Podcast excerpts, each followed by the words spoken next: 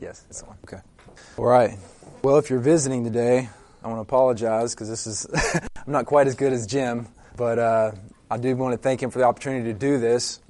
Um, and as we just read in Luke, I want to uh, try to give us some context of this entire setting that's going on right now. There's a lot to unpack, so let's try and try and gather what what the setting is and what's going on. In chapter 11, at verse uh, 37, a Pharisee had welcomed Jesus into his home for a public dinner. And apparently, the Pharisee had let it be known that he was somewhat shocked and disappointed that Jesus had not gone through the man made Pharisees' rites and ritual of hand washing before the meal, which the Pharisees thought every truly and godly and holy person would do, um, even though it's not commanded in God's Word. And the Pharisee had judged Jesus for not washing before the meal. So Jesus, in response to the Pharisees' judgment, lit him up in conversation. If we had been sitting at this meal, we probably would have been looking down at our plates, probably excusing ourselves to the restroom, or doing anything we could not to get into this conversation. And that conversation between Jesus and the Pharisee begins an extended discussion regarding the problem of the religion of the Pharisees. After that conversation, Jesus takes, a, takes his disciples aside and begins to pronounce woes and curses upon the Pharisees, and then upon the scribes and the lawyers. Not attorneys or those who practice law, but the scribes and lawyers who were experts in the Torah, the law of the Hebrews, who were responsible for interpreting and explaining it to the people. And so Jesus pronounces a series of woes upon the scribes and the lawyers, and this is going to continue into chapter 12. Jesus now has left the setting of the dinner, and he's about to engage in public ministry. And there are thousands of people gathered around, still zeroing in on the conversation he had about the Pharisees. And it has to do with the, uh, with the essence of the problem of Phariseeism, which he identifies here as the leaven of hypocrisy, as the leaven of the Pharisees, which is hypocrisy. This passage that we just read is considered to be some of the hard sayings of Jesus. And I want to try and lay out for you some of the main points Jesus is trying to get across by summarizing hypocrisy, fear, and confession. And I want to explain three points of hypocrisy first what it does, how it does, and why it does. Look with me back at verse 1. In the meantime, when so many thousands of the people had gathered together that they were trampling one another, he began to say to his disciples first, Beware of the leaven of the Pharisees, which is hypocrisy. Now it's interesting to note that there are thousands of people now gathered around to see Jesus, all of which may be there for different reasons, some good, some bad. And amongst the chaos of people trampling on one another, Jesus addresses his disciples first, and then subsequently the crowd that followed. And the first point he makes is a warning, saying, Beware of the leaven of the Pharisees, or the yeast of the Pharisees, which is hypocrisy. Now, mind you, this is not the first time Jesus uses the metaphor of leaven in his teachings. He has used it in a negative sense, describing the Pharisees and the Sadducees in Matthew chapter 16 as the leaven of hypocrisy. He's also used leaven of Herod in Mark chapter 8 and verse 15 as the leaven of power. But he also used it in a good sense in Matthew 13 and in Luke chapter 13 regarding the growth and the expansion of the kingdom of God. Paul also uses it in 1 Corinthians 5 verse 6 as the leaven of sin corrupting the church. So leaven has been used throughout, throughout the scripture to describe permeating power or influence. And here the image is of the destructive power of hypocrisy. It's important to note that leaven may exist without being immediately detected. Leaven, when mixed with flour, is not known until it produces its effects. So, what hypocrisy does, Jesus is speaking of, is, is when, when applied to a substance, has the ability to be pervasive and to fill up. Just a little thing, when it's applied, will spread, fill up. A little bit of leaven leavens the whole lump. It's a slow and insidious and constant process. And what he's saying, just a little bit of leaven, when it enters into your life, will occupy your life. Just a little bit of Phariseeism, of pretending, allowed into your life, will be uncontainable, and it will spread like a cancer or an infection, and it will destroy your character. So Jesus is saying, be careful of living a deceitful life and hiding behind a religious mask. Now, in verses 2 and 3, he gives us the reason for this warning. Nothing is covered up that will not be revealed, or hidden that will not be known. Therefore, whatever you have said in the dark shall be heard in the light, And What you have whispered in private rooms shall be proclaimed on the housetops. A day is coming when the mask of hypocrisy will slip and you will be exposed. There are consequences to living a fake life. Any attempt to hide our true selves from the world and maintain a righteousness that is not authentic will sooner or later be revealed. There will be full disclosure on Judgment Day. All motivation, all impure thoughts, all evil and good deeds based on our motives will be revealed. We all have something in our lives that we are ashamed of, and we like to pretend that those things are not part of our character. But in the end, God will judge men's secrets and motives through the Lord Jesus Christ. 1 Corinthians 4 5 says, Therefore, do not pronounce judgment before the time, before the Lord comes, who will bring to light the things now hidden in darkness, and will disclose the purposes of the heart. Then each one will receive his commendation from God. He knows our motives. The real issue here is not did he preach well, but rather why did he preach? The real issue here is not was she helpful to her neighbor? The real issue is why was she helpful to her neighbor? Or maintaining friendship and love on the outside while whispering unkindness to one, another behind closed doors. Don't be infected by the leaven of the Pharisees, because their kind of religion infects everything that it touches. Now that we see what hypocrisy does by infection, let us look into how hypocrisy infects. And I will submit to you that infection, that the infection of hypocrisy spreads by self justification. And I will and I will admit too that this is probably the most convicting part that hit me while I was prepping for this sermon.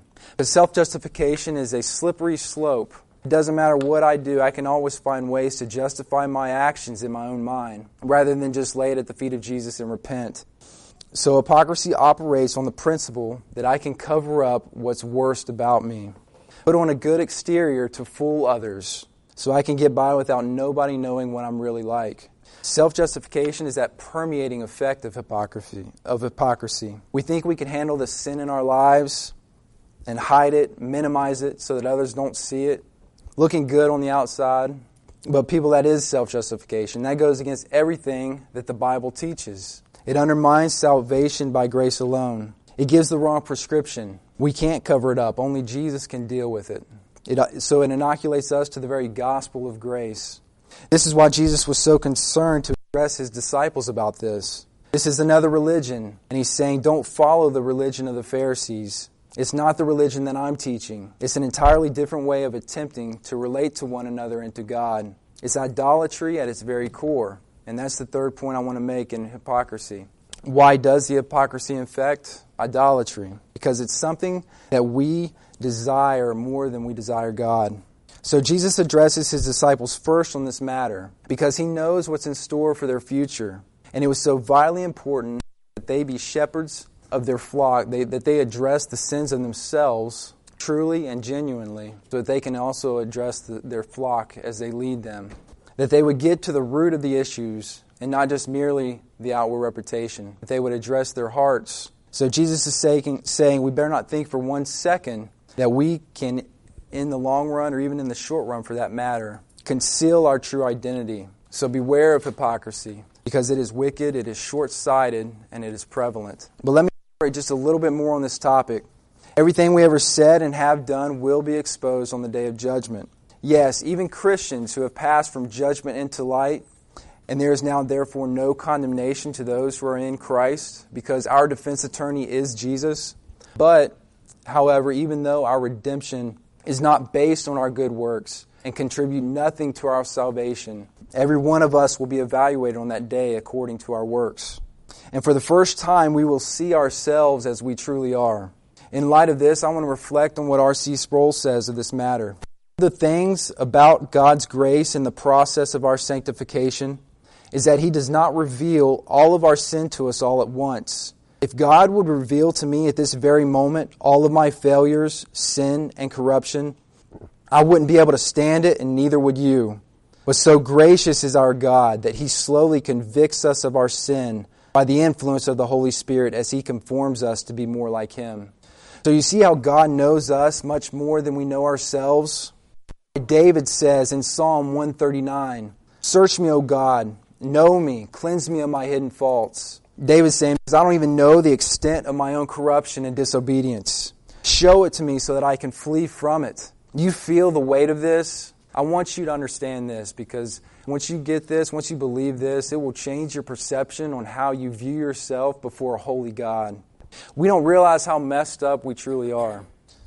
Even when we think we are doing something good, it's still filthy. It's still tainted because our motives are corrupt. We have a bias towards our sin nature down deep inside of us, and the only cure for that is Jesus Christ. Because the only goodness and righteousness in us is imputed to us through Him.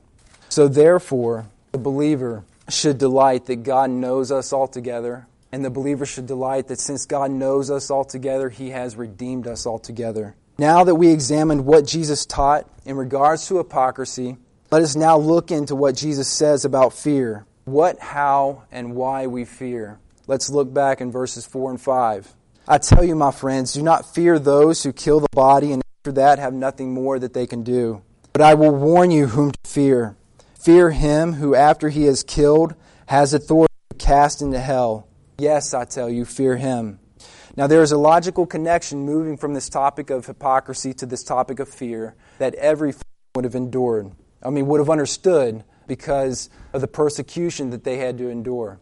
And so, what a primary what is the primary source of hypocrisy? It's the fear of man. And I would be lying to say that i am not afraid. I don't have a little bit of sense of fear inside of me right now, standing before you.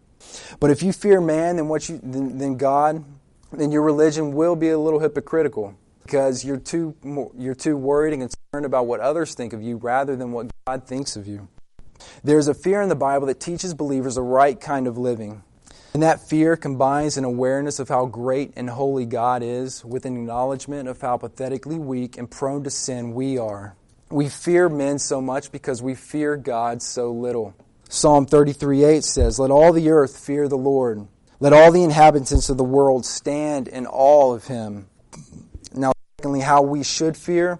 We should fear by an awe and reverence toward God. It's incredible to see the lack of fear of God in our culture today. We have lost the awe of God in our churches.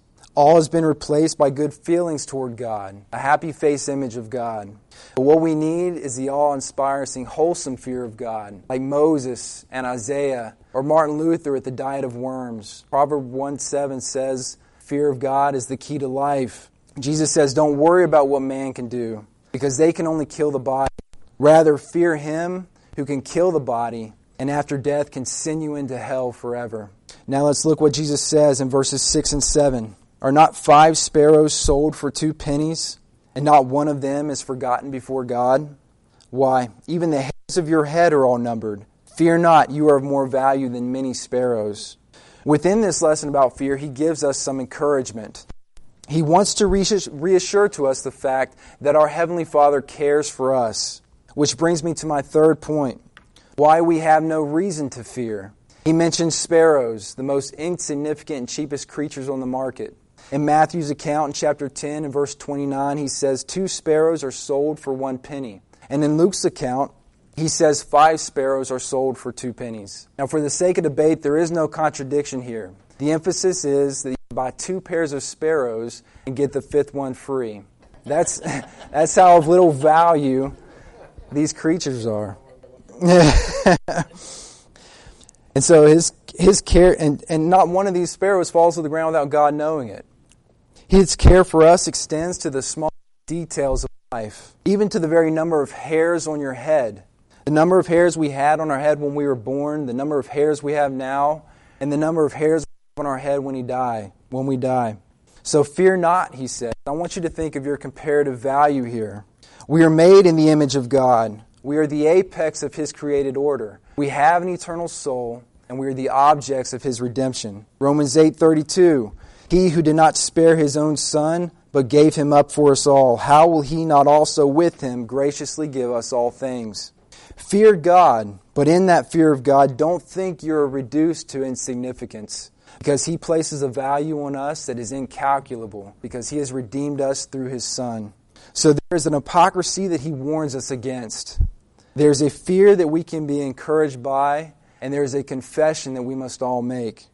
And again, I want to beg the questions what, how, and why we confess as we engage on this last topic. What does the testimony of your lips say by way of your heart? Do you confess Jesus Christ as Lord with your mouth? Look with me on verses 8 and 9. And I tell you, everyone who acknowledges me before men, the Son of Man also will acknowledge before the angels of God. But the one who denies me before men will be denied before the angels of God. This is not a politically correct view of Jesus. There are so many people who want to teach Jesus as a great moral prophet, t- teaching that we should take care of the poor and the oppressed, which we should. But there's no claim of his divinity. There's no claim of his lordship. There's no claim that he's the only way to salvation. Why? Because that would be intolerant. That would be arrogant to say that Jesus is the only way of salvation. But the Bible is teaching us right here that Jesus is saying that he is the very hinge point of salvation, the only way of salvation. And your acceptance and rejection of him will be the determining factor in your acceptance and rejection of him in the end. So, this is a very powerful and unique statement about the uniqueness of Christ. He is the only way of salvation. So, what we confess is Jesus. Now, in verse 10 Everyone who speaks a word against the Son of Man will be forgiven, but the one who blasphemes against the Holy Spirit will not be forgiven. This is, of course, a very tough passage in regard to the unpardonable sin that a lot of people struggle with, and I want to try and address it the best that I can. But there's no way I can even begin to answer all the questions that come out of this in our brief time this morning. But to begin, we get some background from this statement in Matthew 12, Mark 3, and in Luke chapter 11, verse 15, which provides some of the context of this statement, which takes place after Jesus performs a miracle, and the Pharisees and the scribes attribute it to Beelzebub, the prince of demons. In other words, they took a mighty work of God by the Holy Spirit and turned around and said Satan did it. So instead of saying Jesus is the Savior that he claims to be, the person is saying Jesus is a demon. Instead of recognizing that the Holy Spirit leads us into all truth, they say he comes straight from hell and has every kind of hatred towards him. The heart of fallen man is so depraved, the mind is so darkened by sin, that unless God, the Holy Spirit, opens our minds to the true understanding of Jesus Christ, we will never understand who He is. That's why the link here between the Holy Spirit and blasphemy is so crucial. Let's put it this way if God, the Holy Spirit, reveals to you that Jesus is the Christ and you put Him in league with the devil, you've not just sinned against Jesus, but you've blasphemed the Holy Spirit, who is the one who testifies to the identity of Christ. So let's be clear, first and foremost. It's not saying to sin against one of the Trinity is less forgiving, because they are equally God and it is equally offensive. Also, I must point out that the ones who are most concerned about committing the unforgivable sin are probably the ones who should have no concern about it at all. So, in other words, the individual themselves isn't going around and saying, Well, I hope I haven't done that. I hope I haven't committed the unforgivable sin. Rather, they could care less whether they did it or not. Now, someone else might ask, are Christians capable of committing the unforgivable sin? And let me first say, Christians are capable of committing any sin that you can think of because our sanctification is not complete yet and won't be complete until we're with Him in glory. So we struggle with sin in our lives. But I do not believe any Christian ever has or ever will commit the unforgivable sin. Not because we aren't capable of it in and of ourselves. God the Father preserves those who he has given his son and promises that he will never snatch them away because our perseverance is based upon his preservation of us. Now, with that said, it's important for us to examine our hearts, to know that it's not just a matter of lip service to Jesus, but, the, but that the confession we make is authentic and lived out and expressed in the way we live our lives. As you've heard it before, a profession of faith is not a possession of faith. So, how do we confess? We confess by the Holy Spirit. It's also interesting to note that there is a Trinitarian element in this block of Scripture that I want us to see. In verse 6, we have the Father's care. In verse 8, we see the Son as our advocate. And in verse 12, we see the instruction of the Holy Spirit. And I've read this block of Scripture numerous times before, but it wasn't until I was prepping for this sermon that this hidden treasure was even brought to my attention. I like what Piper says. He says, There are 10,000 glories in the Bible that you have not seen and I have not seen. So give yourself to long staring at the Bible. carefully putting the pieces together, and you will see more. Because how awesome and rich are the depths of His Word.